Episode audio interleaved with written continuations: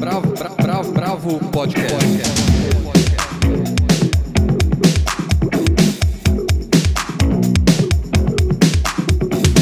Olá, bem-vindos ao podcast da Bravo. Eu sou Guilherme Werneck. Estamos aqui Helena Bagnoli, Paula Carvalho, Almir de Freitas e Andrei Reina.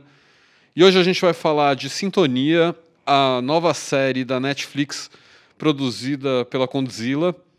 A gente tem no Bravo Entrevista a Júlia Rebouças, curadora do Panorama da Arte Brasileira, que abre no sábado no Museu de Arte Moderna em São Paulo.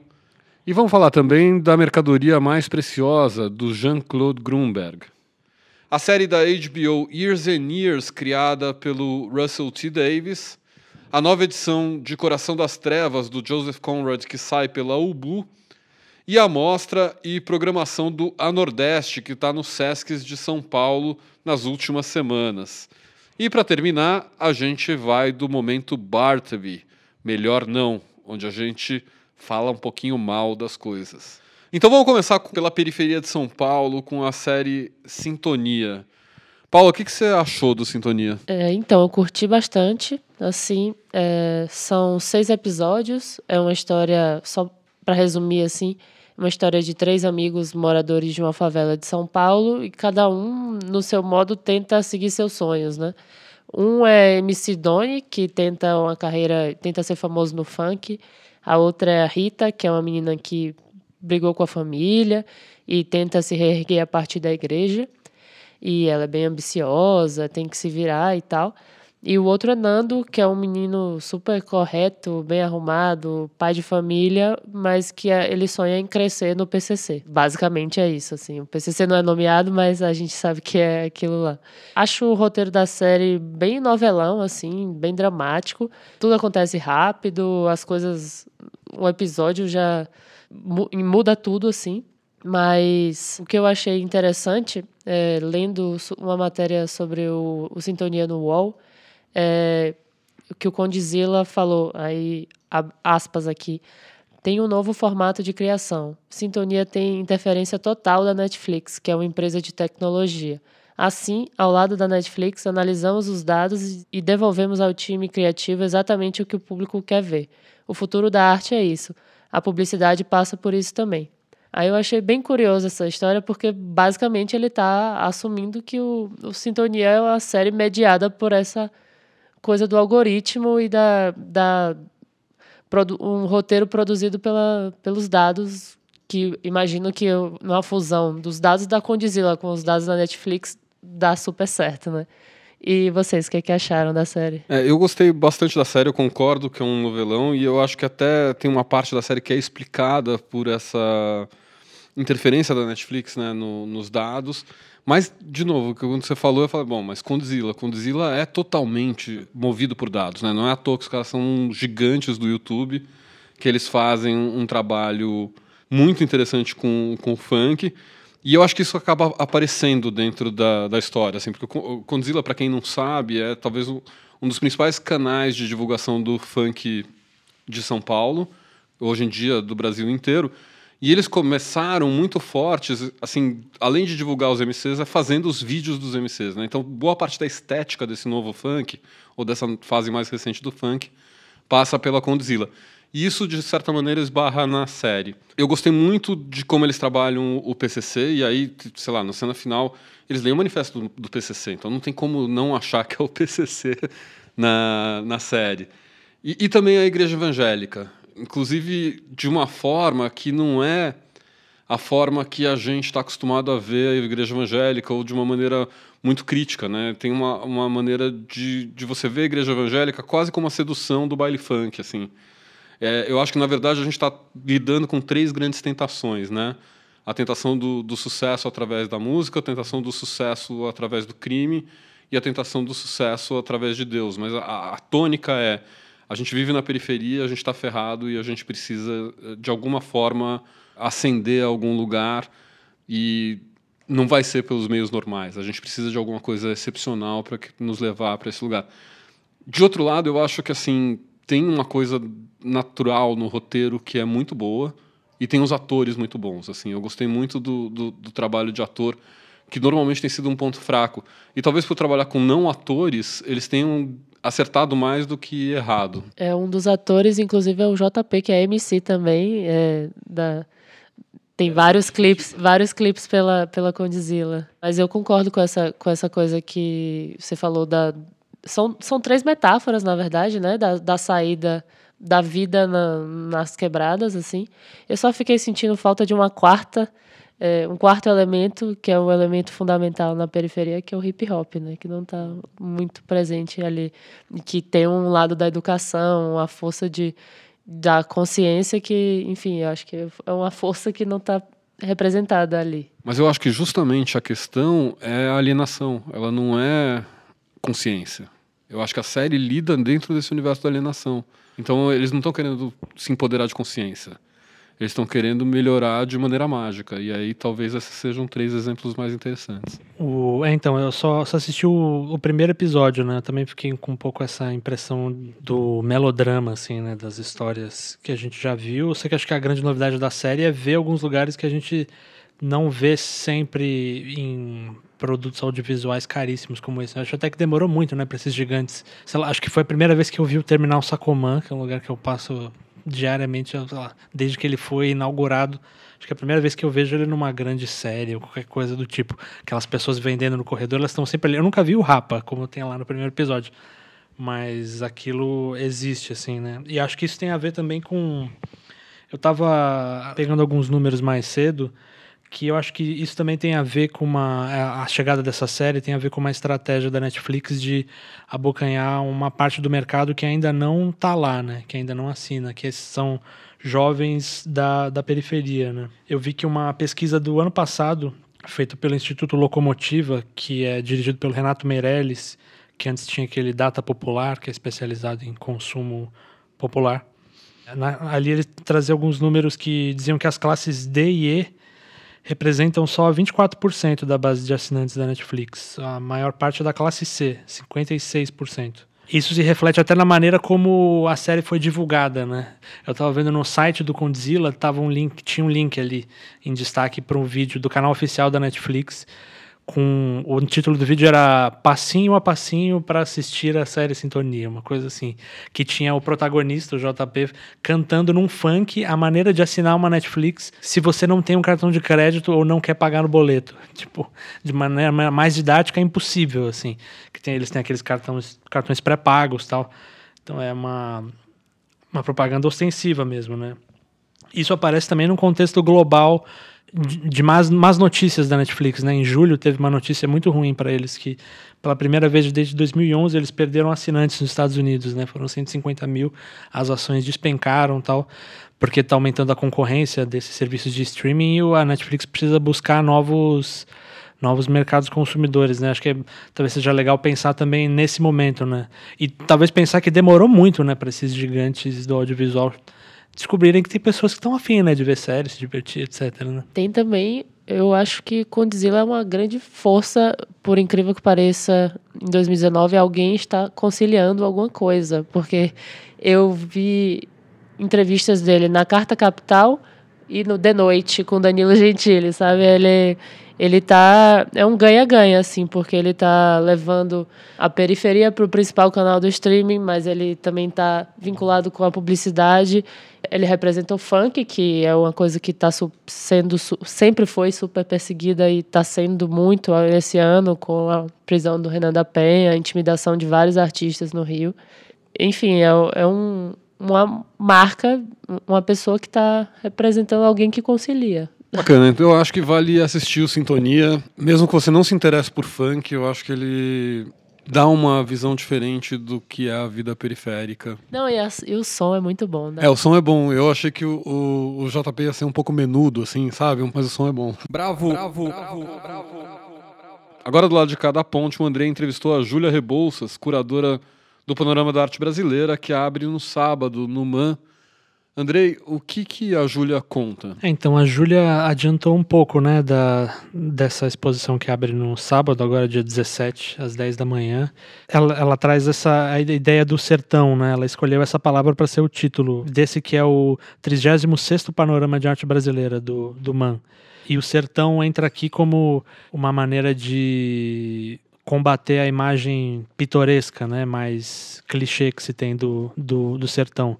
Ele se desdobra desde a escolha de trazer artistas de várias regiões do país, é, a maioria deles fora do eixo Rio-São Paulo, muitas artistas mulheres e com ações que se desdobram para além do espaço dispositivo aqui em São Paulo, né? Só para quem não lembra o que é o panorama de arte brasileira, ele é uma da, das principais vitrines da arte do Brasil. Né? Enquanto a Bienal de São Paulo tem uma vocação mais internacional, o Panorama de Arte Brasileira, eles, a cada edição, eles convidam um curador que apresenta um olhar sobre a produção de arte brasileira, não necessariamente contemporânea, mas no, nas últimas edições tem sido assim, né? Aliás, a última edição foi marcada não por um debate profundo sobre arte contemporânea, mas pela polêmica, né?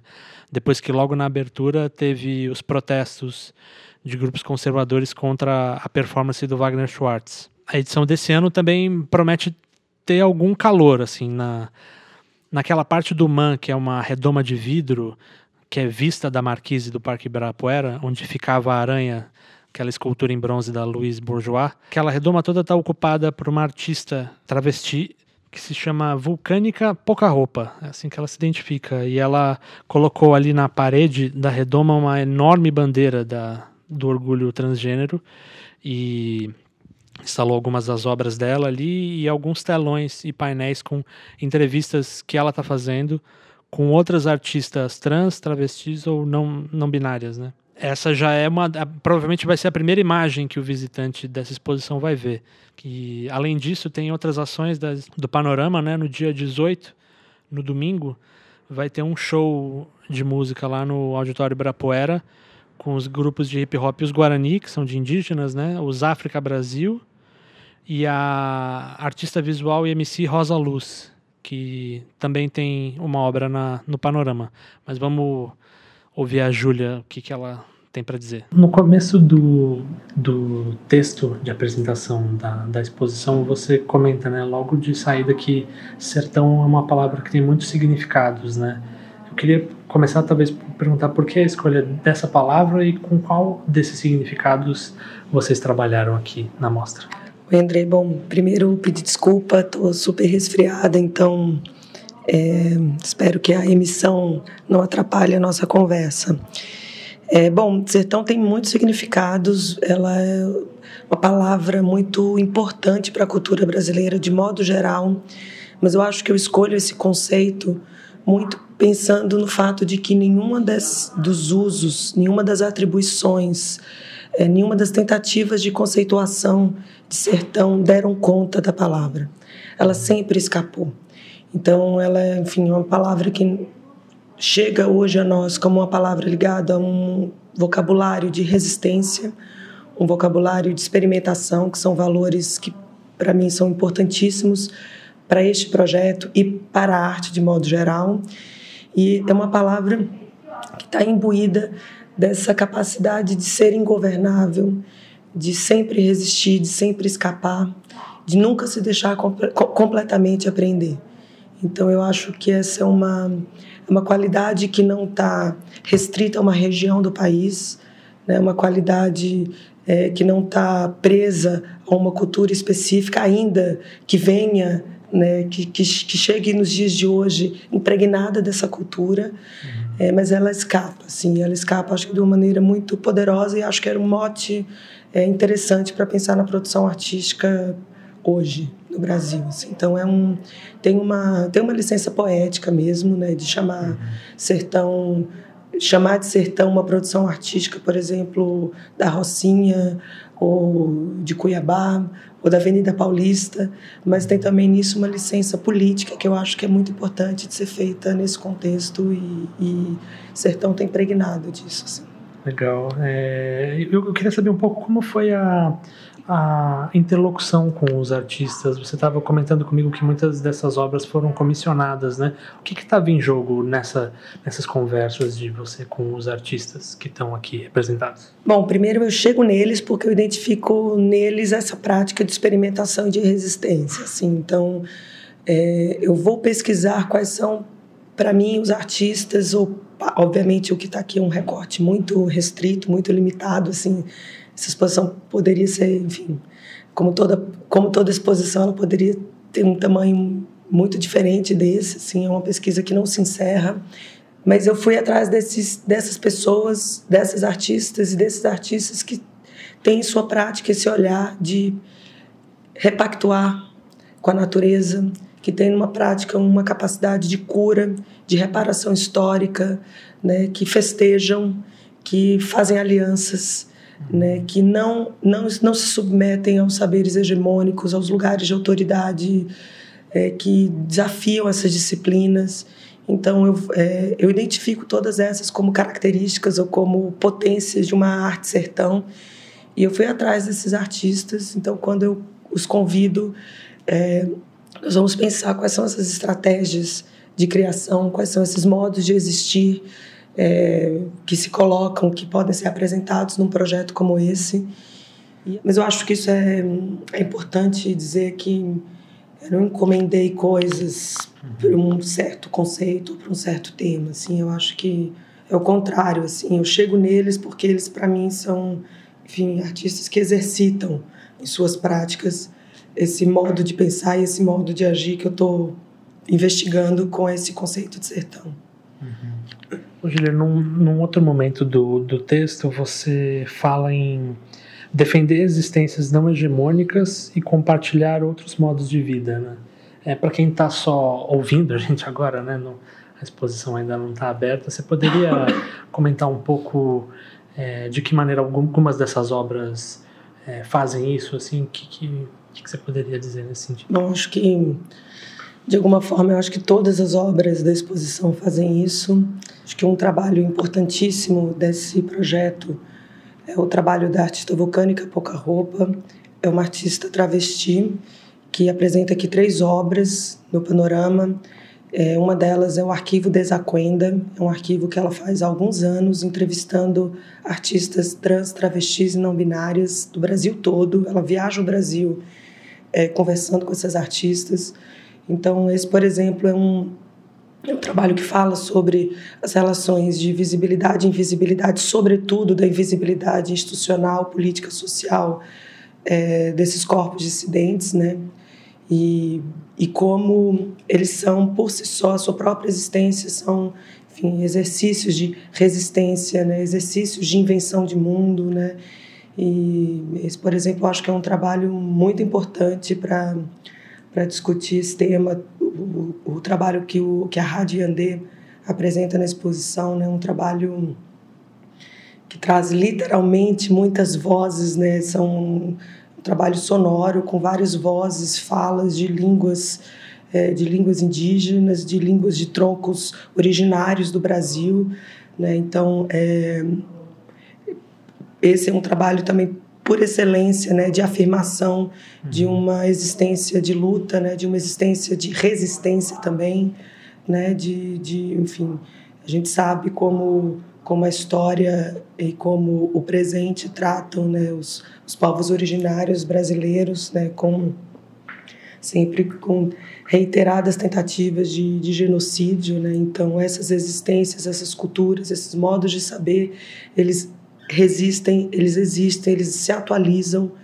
Né? A, própria, a, própria, a própria Rádio Andê é isso, né? assim, um, um coletivo de jovens artistas, pesquisadores indígenas brasileiros e que estão é uma rádio 100% indígena com uma programação fabulosa de uhum. hip hop, guarani, podcasts incríveis, entrevistas, informação. É uma rádio que, que eles falam que é para formação dos não indígenas e para informação dos indígenas. Então, esse eu acho que é também um projeto muito icônico assim dessa dessa uhum. necessidade de afirmação desses saberes e lugares não hegemônicos mesmo. O, Júlio estava lembrando que a o último panorama, né, em 2017, ele teve, de alguma maneira, o debate que ele propunha foi sequestrado logo de saída, né? Por conta da reação muito violenta que houve à performance do Wagner Schwartz, né? E eu reparei que vocês fizeram um dia de debates, né, no dia 10, em parceria com a Flip, e no dia 18 vai ter um show de música, né, no Auditório Ibirapuera. É, você ainda estava comentando de algumas obras aqui que se desdobram em ações fora de São Paulo mesmo, né? Essa foi uma foi uma preocupação de vocês em ampliar a discussão, o debate para além do espaço expositivo, como se preparar para enfim, porque a gente está vivendo um momento complicado, né, no mínimo.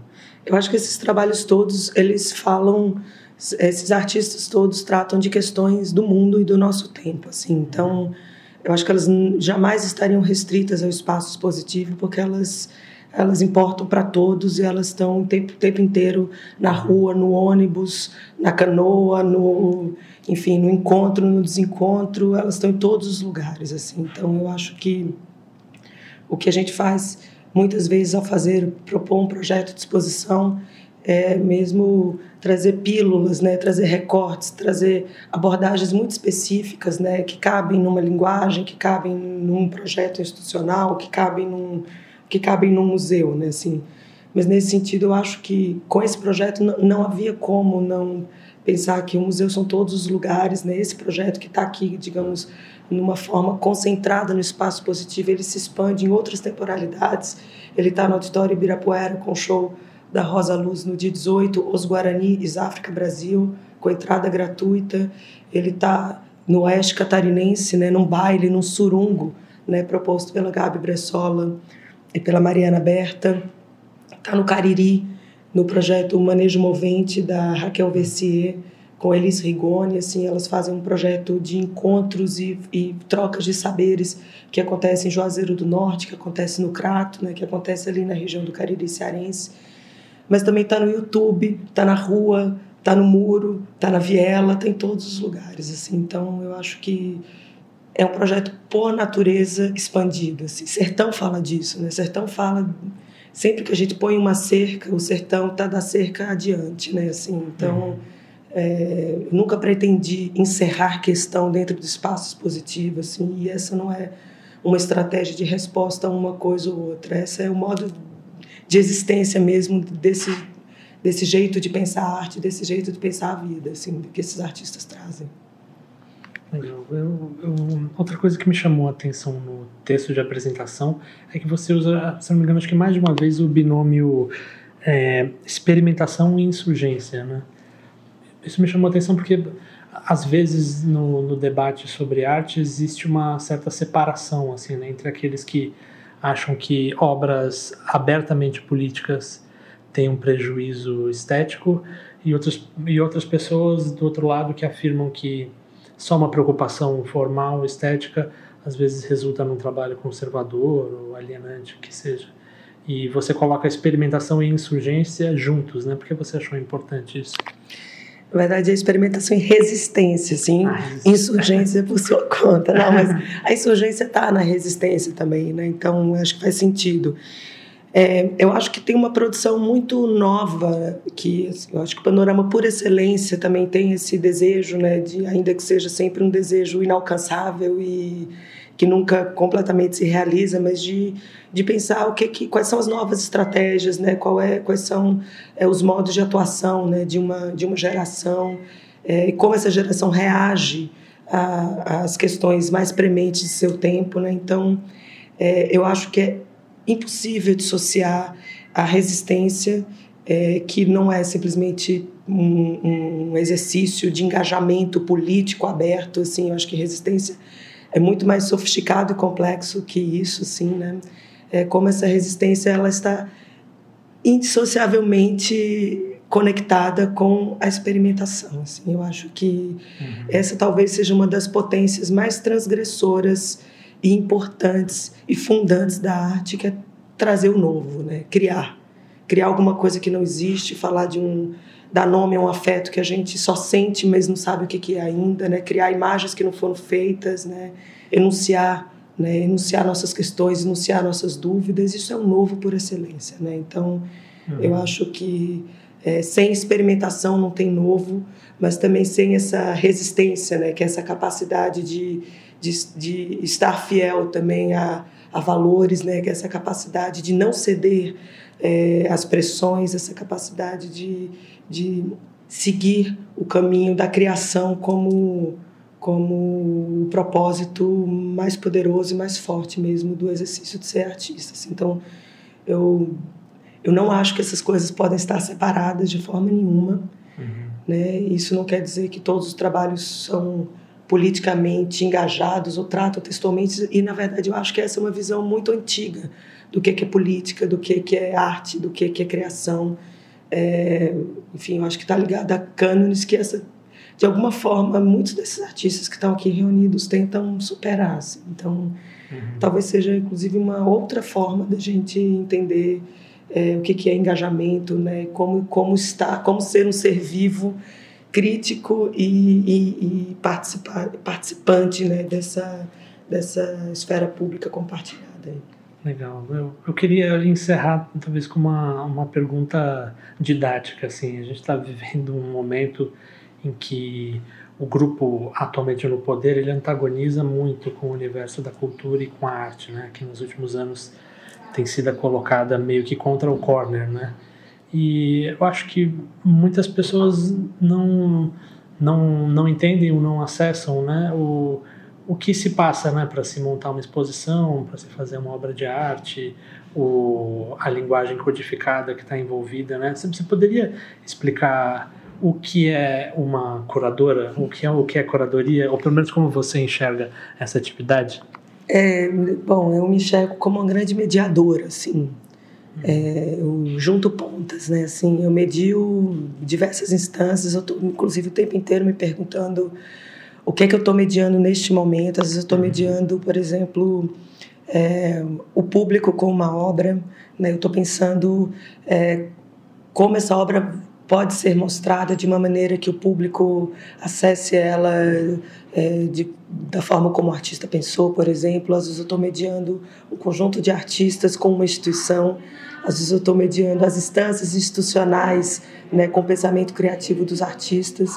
Né, assim, é, em tese, curador é aquele que organiza uma exposição, né, que seleciona as obras, que desenvolve projetos com os artistas e que faz essa exposição existir no espaço com seus textos críticos, etc. Na prática, efetivamente, eu me sinto uma mediadora, assim, né? que estou o tempo inteiro é, agenciando conceitos, agenciando ideias, mas ao mesmo tempo colocando isso tudo é, para conversar. E acho que na minha prática essa pergunta, o que é que eu estou mediando agora, inclusive que valores, né, assim, que propósitos, é, essa tem sido uma pergunta que eu tenho feito muitas vezes enquanto eu acho que estou fazendo curadoria. Assim. Maravilha, essa foi a Júlia Rebouças falando sobre o panorama da arte brasileira que fica em cartaz até o dia 15 de novembro. Bravo, bravo, bravo, bravo. Bom, e agora a gente vai para a literatura. O Almir leu a fábula A Mercadoria Mais Preciosa do Jean-Claude Grunberg. Que tal, Almir? Eu gostei muito. É, é uma leitura rápida, né? um livro rápido de ler, e a indicação aqui também vai ser rápida. E, e tem um pouco a ver com, com a própria narrativa, porque a mercadoria mais preciosa é, é um conto sobre o Holocausto que é contado em forma de fábula. Né? Como, como tal, muito apropriadamente, começa dessa maneira. Era uma vez, num grande bosque, uma pobre lenhadora e um pobre lenhador. Esses dois pobres lenhadores eram um casal de poloneses que é, como nas fábulas medievais recontadas pelos irmãos Grimm ou Charles Perrault, eram muito pobres. O homem, pobre lenhador, mal conseguia sustentar a casa, deslocado que tinha sido para trabalhar pelo interesse público, entre aspas, durante a guerra. Então, já estamos aqui durante a guerra, na Segunda Guerra Mundial. E a mulher, a pobre lenhadora, todo dia ia ver o trem passar numa ferrovia próxima, em busca de um aceno, quem sabe um presente. Nenhum dos dois tinha ideia do que aquele trem transportava. Mercadoria, talvez, pensavam. Apesar de tão pobres, a mulher pobre lenhadora sonhava em ter um filho, mas nunca tinha conseguido. E certo dia, o sonho se realiza. Do trem, alguém joga o bebê, uma menina.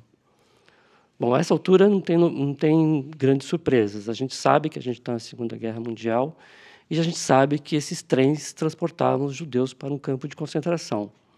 E a criança que foi jogada foi jogada por um, por um pai romeno que tinha sido deportado com a mulher e os dois filhos gêmeos. Queria salvar ao menos um.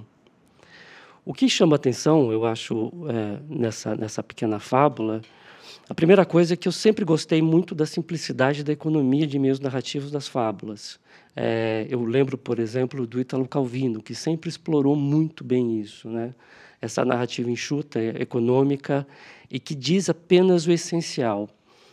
Mas acho que tem um outro aspecto, e acho que o Grunberg teve um grande acerto em, em, em contar essa história na fórmula de fábula, porque as fábulas tradicionais, se a gente lembrar aquelas fábulas dos irmãos Grimm, do, do Charles Perrault, recontadas por eles, elas sempre guardam uma atmosfera terrível, né, de um mundo hostil e violento. Isso mesmo, e isso acontecia em todas as vezes, né, mesmo quando os desejos dos protagonistas se realizavam. E esses protagonistas sempre eram gente pobre, vivendo nos, nos bosques, lutando para sobreviver acho que é um acerto também porque esse terrível dessa história ela se impõe pela própria narrativa. E eu acho que de uma maneira muito mais eficaz se ele tivesse optado, por exemplo, em fazer uma trama realista, uma trama, enfim, contando o horror que a gente já conhece nas formas que a gente conhece. E tem um detalhe importante aí, porque Além de tudo, ela evoca certamente histórias da própria infância do Grunberg e histórias que não são de Niná exatamente, né? O avô, o pai e a irmã pequena foram deportados da França, ocupada num desses trens. Todos morreram. Bom, é uma história terrível com esse com esse apelo, é, com essa sonoridade meio infantil, mas que, que fica entre esse um certo encanto e uma certa é, uma certa não, uma total um total horror. Né? Bom, o livro está sendo lançado pela Todavia, tem 80 páginas e custa R$ 39,90 ou R$ 19,90 em... É, deixa eu fazer uma pergunta. Toda fábula, pelo menos nas tradicionais, também tem um forte componente moral. Obviamente que com, quando a gente está falando de nazismo, esse componente moral vem quase que naturalmente, né? Como que ele lida com essa questão da moralidade na, na narrativa dele? Ela não é explícita, mas existem pontos de, de, de moralidade que ele trabalha, por exemplo, nos próprios, nos próprios trabalhadores poloneses, a gente está em território da Polônia, na maneira como eles se referem aos judeus. Então, existem, existe o inimigo, para essas pessoas existe o mal. É, essas pessoas são chamadas de sem coração, né? que parece também outra coisa de, de, de fábula. Né? A moralidade, ela se localiza no comportamento de algumas pessoas. Então você tem também, por exemplo, nessa história, sem querer dar spoiler, tem um, um, um outro lenhador que tem uma experiência de guerra, da Primeira Guerra Mundial, e esse cara é uma pessoa odiada também pelas pessoas ao redor. Mas é ele quem vai ajudar essa mulher nos desdobramentos dessa, dessa história. Então, há moralidades individuais, na verdade. Há moralidades dos grupos que aparecem nessa trama. Bravo! Bravo! bravo, bravo. Maravilha, agora a gente vai falar da série da HBO Years and Years, criada pelo Russell T. Davis. É, eu assisti ela inteira, Helena e Almira assistiram pedaços. Bom, primeiro, eu acho que essa talvez seja das séries mais surpreendentes do ano, porque ela trata do futuro, um futuro distópico, mas um futuro que é muito ancorado no, nos acontecimentos recentes da, da política, da economia e do clima globais. Assim, ele é, é um futuro de um novo nascimento de um fascismo, num certo sentido, de disputas acirradas. É quase como se o Black Mirror tivesse continuado bom. Assim, ele, tem essa, esse toque distópico do, do Black Mirror, mas é um, um Black Mirror sem ter sido açucarado pela Netflix, né? São seis episódios a série, é, são episódios de mais ou menos uma hora. E basicamente ele acompanha, ele começa em 2019, né, uma série desse ano, é, acompanha a história de uma família. É uma família que tem uma matriarca que é a avó dos personagens principais dela, que são quatro irmãos. E todas as tramas da série acabam acontecendo a partir da, da história desses quatro irmãos, com um pano de fundo político muito forte. Um deles é, é, um, é totalmente dedicado a finanças, ao mundo financeiro e etc. Super yuppie, trabalhador, tem, tem duas filhas, mas tem um, um pequeno conflito que ele é casado com uma mulher negra, então isso causa ainda algum ruído. E uma das filhas dele traz uma das questões mais interessantes da série, que ela quer virar trans. E aí todo mundo acha que ela quer virar trans, ela quer virar uma outra coisa, não, ela quer virar transhumana, ou seja, o grande barato dela é transcender o corpo, ela não, não se sente confortável no corpo dela, ela quer perder, deixar esse corpo de lado. Daí você tem um outro irmão que é gay, e aí tem a questão do casamento gay e também a questão de, de uma paixão que vai dar empenho ali durante a, a, série toda. Uma irmã que, que é paraplégica, mãe solteira e que gira a vida em torno dela um pouco em cima da, dessa questão das crianças, de ser mãe solteira, de ter mais dificuldades por conta da, da dificuldade de locomoção. E uma quarta irmã que é uma ativista e que nunca está perto da família e que as pessoas só veem de vez em quando dentro dessas reuniões. Ela aparece meio por, mediada por telas ou, ou por mensagens de voz até que as coisas vão evoluindo na série. O mais interessante é justamente o, o crescimento de, dentro da Inglaterra de um terceiro partido político como uma situação viável, né, que seria o, um partido de uma líder ultrapopulista, que ela não chega a ser a, uma líder de extrema direita, mas ela é uma líder extremamente popular. E ela é popular porque ela tem um pensamento médio sobre as coisas. E ela não tem papas na língua, ela fala o que, o que for.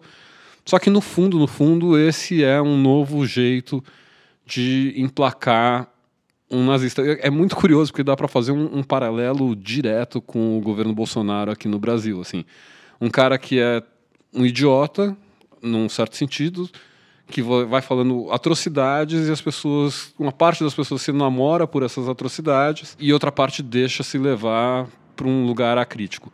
A série tem uma coisa muito interessante do tratamento do tempo, ou seja, não é um. Embora todo o ano novo seja marcado, né, ou quase todos os anos novos sejam marcados, as reuniões de ano novo sejam muito importantes, ela é composta quase como se fossem memórias de um futuro para frente. Então, o, a série vai pulando anos, ela, ela, não, ela tem uma narrativa linear, mas ela não tem uma narrativa linear assim ano a ano. Ela vai bastante para o futuro, ela vai para os anos 30, da, dessa nossa década em seis episódios. Eu recomendo muito assistir porque é das coisas mais violentas, mais aterrorizantes que eu vi nos últimos tempos. As leituras políticas, as leituras ambientais, as leituras econômicas são muito fortes. O componente tecnológico é muito interessante porque não existe uma uma demonificação nem uma glorificação da tecnologia, mas sim uma percepção de que a tecnologia transforma a gente de um jeito que a gente não tem como controlar. E ao mesmo tempo você tem toda essa coisa de uma narrativa familiar, de você ter personagens bem construídos e atores ingleses que fazem toda a diferença. É, bom, o Russell T. Davis, ele foi o homem por trás do, do Doctor Who, né, da renovação em 2005. E aqui ele dá mostras do que é um roteiro verdadeiramente original, né? É, e vertiginoso. Eu só assisti dois capítulos, mas a série tem um ritmo de, de tirar o fôlego é, ali em um minuto, como ele trabalha essa questão de tempo, né, em um minuto o mundo pode realmente acabar, né? E, e, a sensação que eu tive vendo é que é como se não houvesse especulação, que é o, o que a gente vê ali é o caminho que este nosso presente está desenhando. E daí essa coisa aterrorizante. E tudo isso temperado por um humor inglês que, que tem momentos muito divertidos, né? É, tem uma hora que a, a, vizinha de um dos personagens está andando e ele pergunta: ah, você mudou? Ah, eu saí de, Kensington, porque agora você tem que apresentar atestado de renda para poder morar lá. Né? E, e, é mais ou menos o que vem acontecendo pelo mundo. Então, é, eu também estou super empenhada em continuar e terminar e, e, entrar naquele mergulho, porque Years and Years promete. Ó, eu, de meu lado, só deu, só consegui assistir um episódio e fiquei aterrorizado já. É, achei muito interessante o começo, primeiro, no primeiro, nesse primeiro episódio que eu vi, o começo da série, como mostra todas essas pessoas é, mergulhadas no mundo, embebidas em informação. A informação o tempo todo, informação íntima, informação do mundo, é, a televisão. O, a, a, assim, é como o Guilherme disse, não glorifica nem demoniza, mas mostra como a gente está mergulhado nesse mundo e como esse mundo produz pode produzir monstros.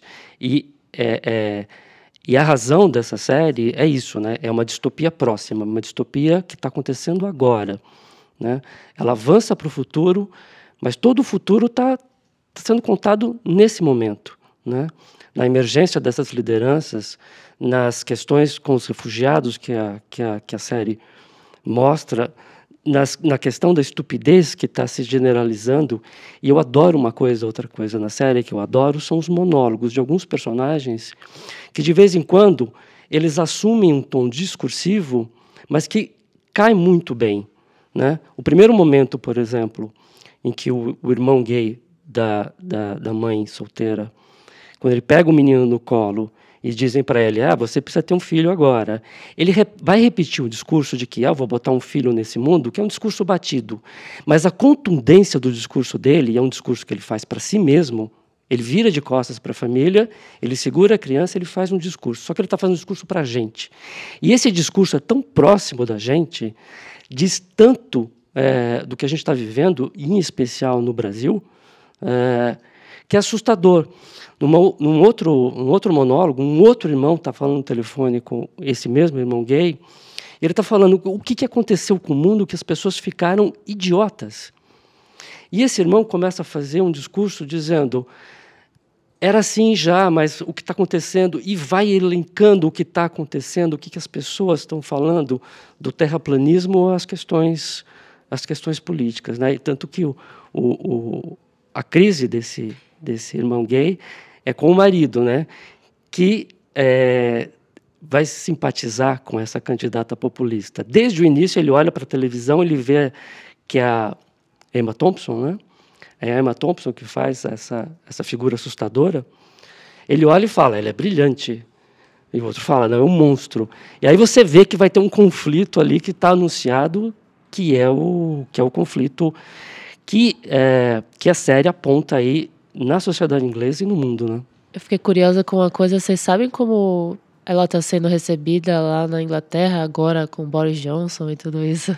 Olha, eu vi algumas críticas da série, vi a crítica do, do episódio final, por exemplo, no Guardian, e as críticas são as melhores, entendeu? É uma crítica realmente bastante contundente, inclusive porque ela tem essa questão toda do, do roteiro, do, das, dos atores. Ela tem um monólogo final, obviamente eu não vou dar spoiler aqui, mas ela tem um monólogo final no último episódio que é, cabe como uma luva pro, pro nosso mundo. E ela tem essa coisa de, de aos poucos ir mostrando o agravamento desse lugar que a gente está, por exemplo, de as questões ambientais, elas vão tomando uma proporção cada vez maior, porque a gente está realmente esgotando recursos naturais, passou do ponto do aquecimento global. Então, essas coisas vão começar a passar a ser protagonistas dentro, dentro da série. Tem uma coisa muito inglesa na série, né? muito dentro da, da realidade inglesa, então a gente pode falar que é um Brexit aumentado, de certa maneira, mas essa questão da, da Inglaterra se mostrar como ela é de fato insular, assim, e, e como ela está, num certo sentido, dando as costas para os Estados Unidos, dando as costas para a Europa, e tentando, de alguma maneira, manejar um equilíbrio com a potência que cresce, que é a China. Mas, assim, a relação com, com os países da Europa se deteriora, a relação com, com os Estados Unidos também se deteriora, até porque o Trump, dentro desse primeiro episódio, faz uma ação que é determinante para que exista um, uma resistência maior à, à, à influência americana sobre, sobre os ingleses. Mas nesse sentido ela é bastante inglesa, né? E ela mostra a corrosão da democracia de uma maneira brilhante, assim, e, e uma coisa muito próxima do que está acontecendo na realidade hoje, quando a gente pensa nesses últimos meses do governo da Theresa May, por exemplo, é, e agora com essa nova realidade que está se impondo com o novo primeiro-ministro. Vamos ver como que é isso. Mas eu, eu acho que a série é esse grande lente de aumento sobre os problemas que a gente tem hoje na realidade. Bravo, bravo, bravo, bravo. Bom, das trevas do futuro vamos para as trevas do passado, né? A Ubu acaba de lançar uma nova edição lindíssima de Coração das Trevas, que é um dos clássicos que inauguram a literatura moderna. Foi escrito pelo Joseph Conrad. Ele foi publicado originalmente em folhetins em 1889 e depois em livro em 1902. A Florência Ferrari, que é uma das sócias da Ubu e sua editora, Conta pra gente um pouquinho dessa edição. A Ubu é uma editora primordialmente de não ficção, mas a gente tem publicado algumas obras de literatura, algumas obras clássicas, que de alguma maneira são referências culturais, que se tornaram ícones né, de, de questões é, pensadas pelo, por várias áreas de conhecimento, como antropologia, filosofia, psicanálise. E entre essas obras a gente publicou, por exemplo, a Ilíada e a Odisseia, e também as obras brasileiras Os Sertões, Macunaíma. É, então a gente tem uma, uma linha editorial de obras que são, em geral, obras de domínio público, que, que tem um, uma edição especial pensada com um estabelecimento de texto da maior qualidade sempre, com uma tradução da maior qualidade, enfim, com tratamento de texto de alta qualidade, e também uma preocupação com uma escolha de aparatos inéditos ou que façam pontes com essas, com essas outras áreas de, de conhecimento, como, esse, como essas obras foram pensadas. Então, é, no Coração das Trevas, a gente fez uma nova tradução.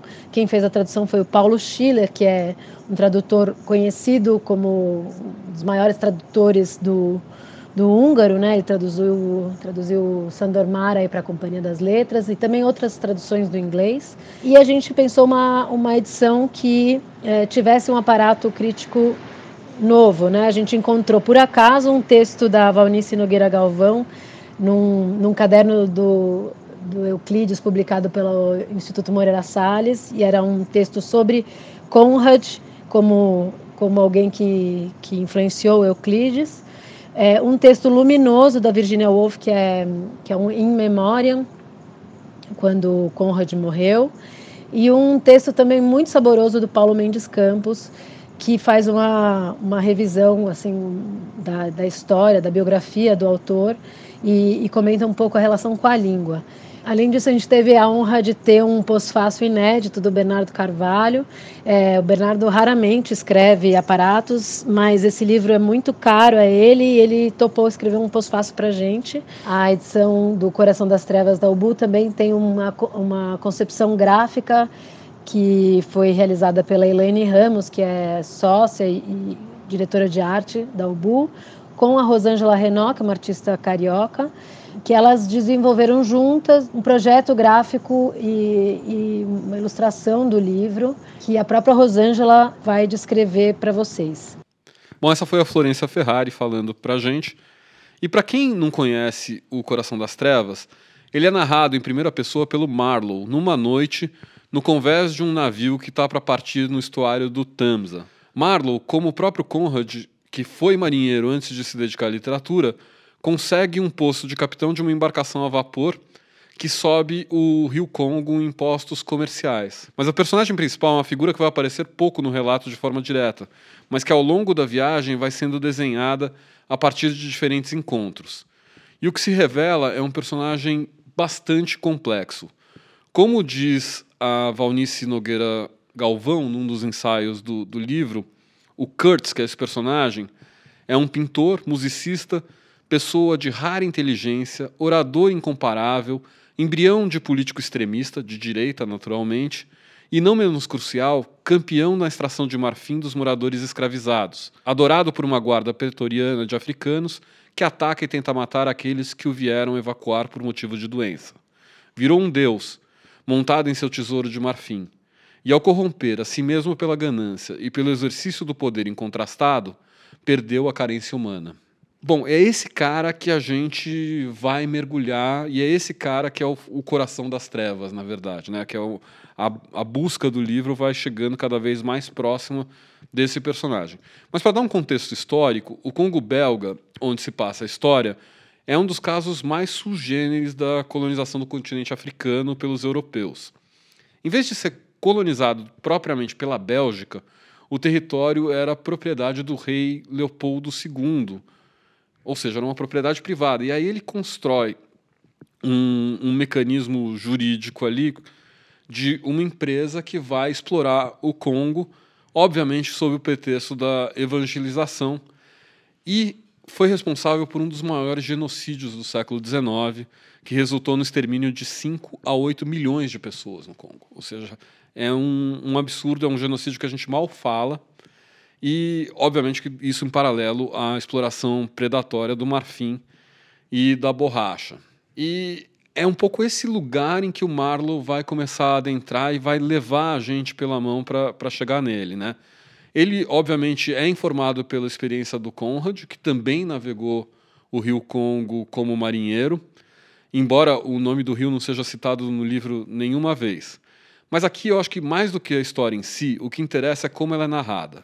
E aí a gente não pode esquecer do autor, que é um polonês que viveu com seus pais na Ucrânia, que navegou pelo mundo e que, por meio da sua história ali na marinha comercial inglesa, acaba se tornando britânico e vai morar no interior da Inglaterra e escrever por lá. É um caso curioso de escritor que escolhe uma língua que não é a sua língua natal para escrever sua obra. E o livro é escrito numa prosa que deixa de lado o realismo e o naturalismo, que eram as formas mais populares do romance nessa época.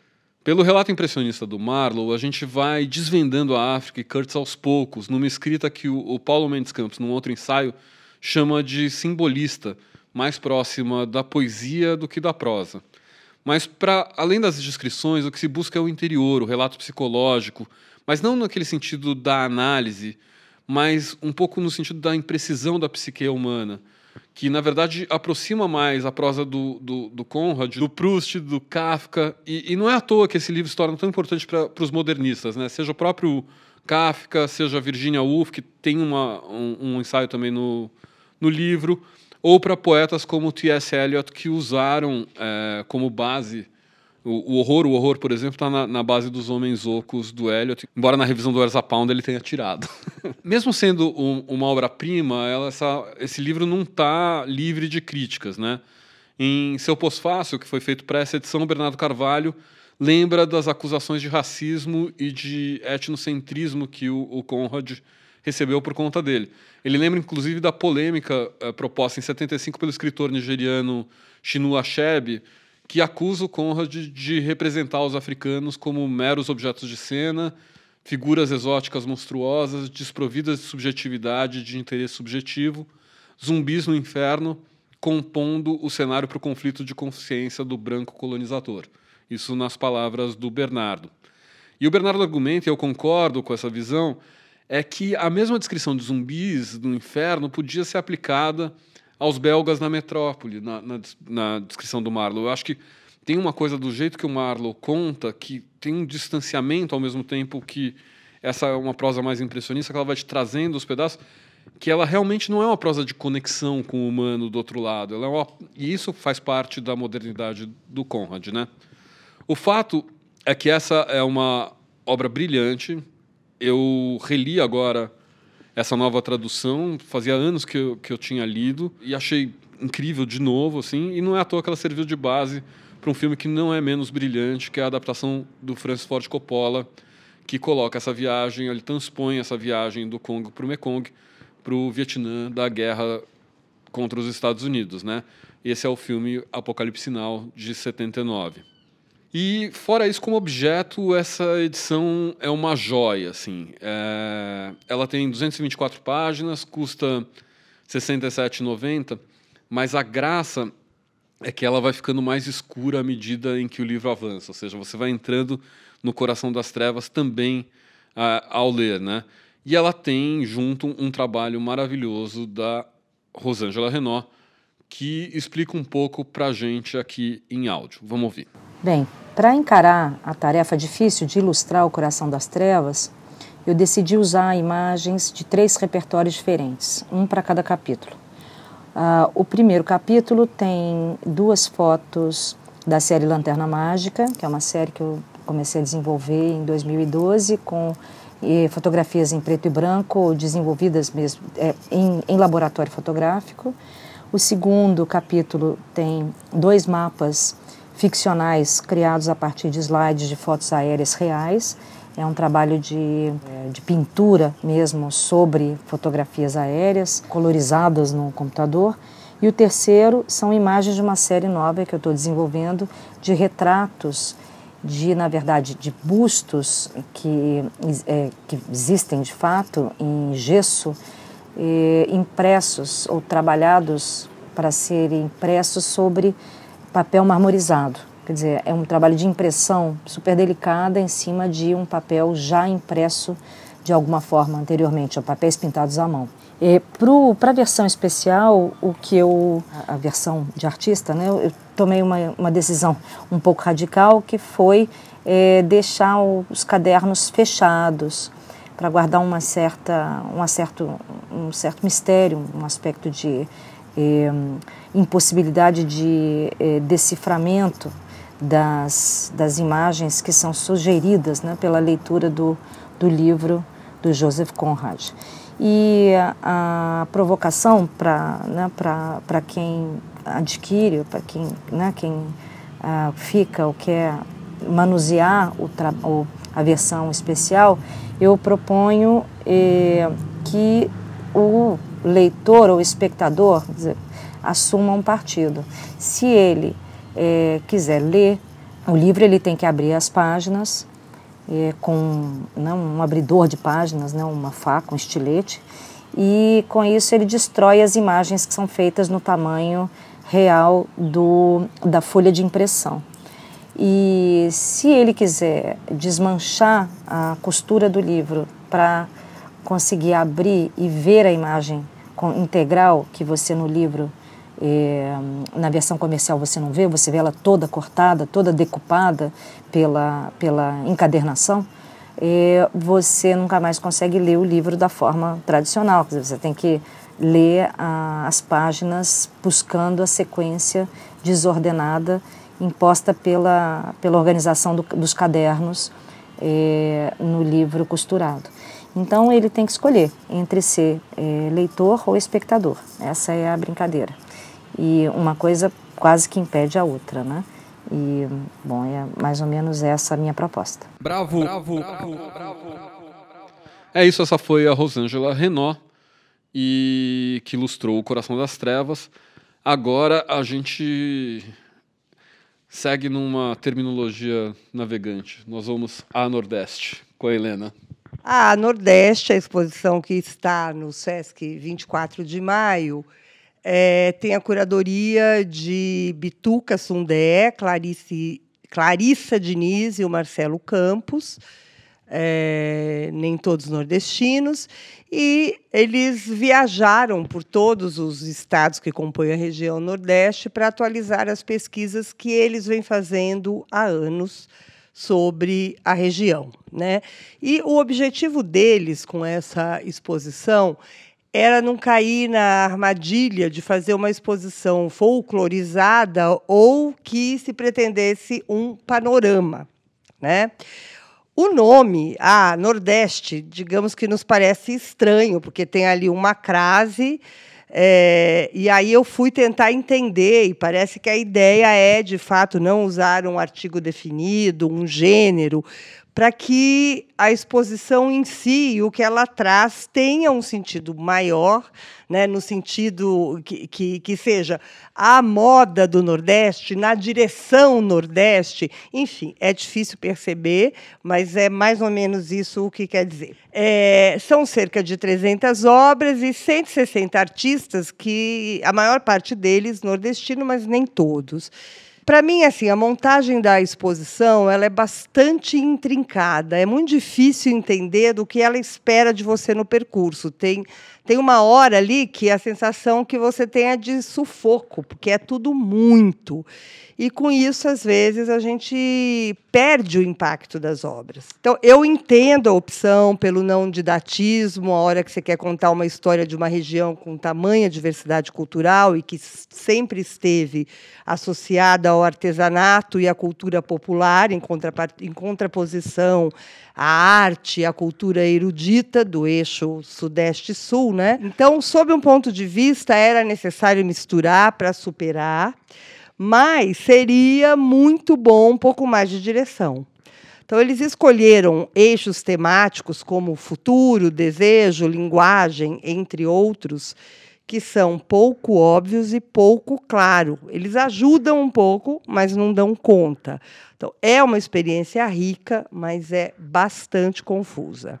Os meus destaques são para algumas das obras muito importantes. Uma delas é o quadro Os Retirantes, do Cândido Portinari, que não é nordestino, nasceu em Brodowski, no interior de São Paulo, mas ele conseguiu fazer um retrato da miséria de uma família de retirantes, entre inúmeras outras que saíram em busca de uma vida melhor, né, principalmente na fase da Grande Seca, por volta de 1915. Então, são personagens que parecem feitos ali apenas de ossos, cercados de urubu. É uma das imagens mais fortes sobre o tema. A obra, ela originalmente faz parte da coleção do MASP. Eu gostei muito também do vídeo do Jonatas de Andrade, esse sim nordestino, nascido em Maceió, que se chama O Caseiro. É um vídeo de 2016 e são duas telas, lado a lado, que mostram um diálogo entre dois tempos numa mesma casa, que por acaso é a casa do Gilberto Freire. Então, na tela da esquerda, você vê trechos do filme do Joaquim Pedro de Andrade, o mestre de Apipucos, que mostra um dia na vida do escritor Gilberto Freire. Isso em 1959, então mostra Gilberto Freire acordando, passeando pelo jardim, tomando café com a mulher, trabalhando. Enquanto isso, na, na tela da direita, a gente está vendo o caseiro, que é hoje quem vive e cuida desse espaço, em cortes que vão colocando os dois no mesmo ambiente. Então é incrível a gente ir olhando e vendo é, o, e assistindo os contrastes né, nas questões de classe, de raça, a própria ação do tempo sobre a arquitetura e até sobre as ideias do, do Gilberto Freire. Então, é, é uma obra muito, muito instigante.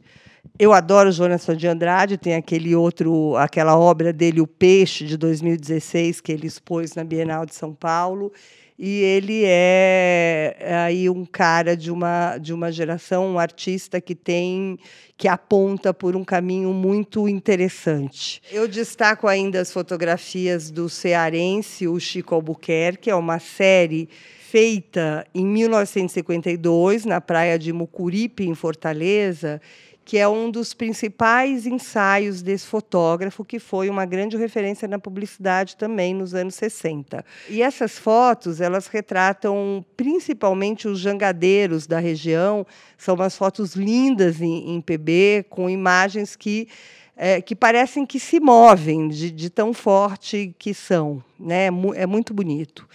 E, por fim, eu destaco com honrarias a minha obra de cabeceira, se assim pudesse ser, que é um dos trabalhos de arte que mais me emocionam, que é o manto de apresentação do sergipano Arthur Bispo do Rosário. O bispo passou parte da vida dele bordando esse manto para ele usá-lo no dia do juízo final.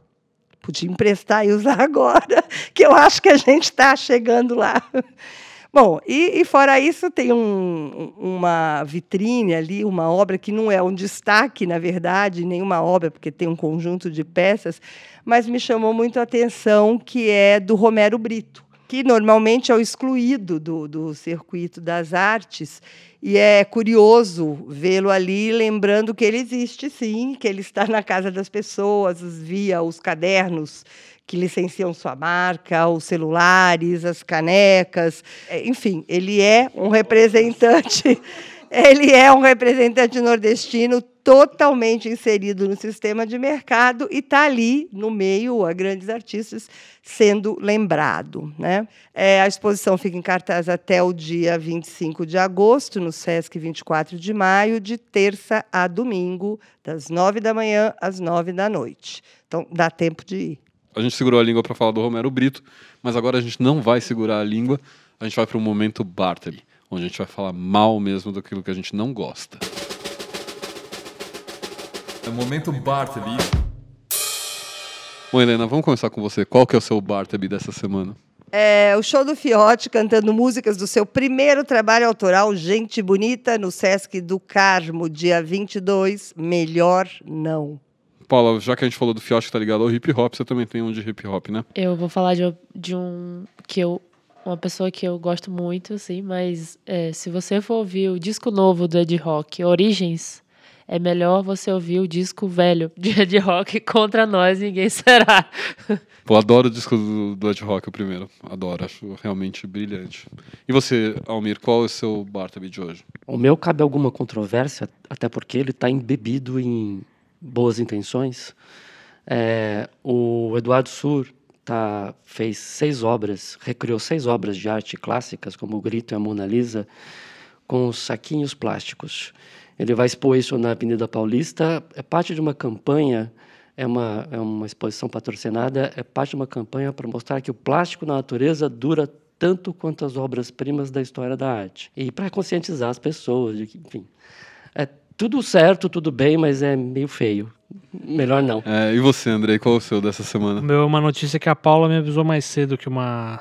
Estava lendo que uma subsidiária do Banco do Brasil fez um edital para a seleção de filmes que vão ser financiados pela lei do audiovisual, que tem perguntas se o filme tem cenas de nudez e sexo explícito, se o filme faz referência a crimes, drogas e prostituição, ou se ele tem cunho religioso ou político. Então, se é para fazer cinema assim, acho melhor não, né? É melhor não. Tem, deve ter a ver com a obsessão do nosso dignatário presidente com a Bruna Surfistinha.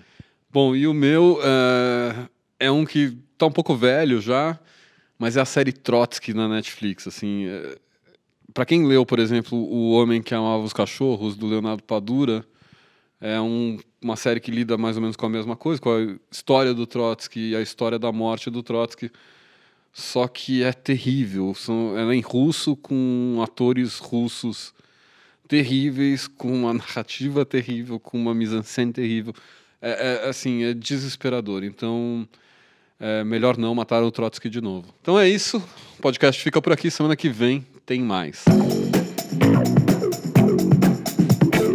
Bravo, bravo, bravo, bravo, bravo, bravo, bravo, bravo podcast.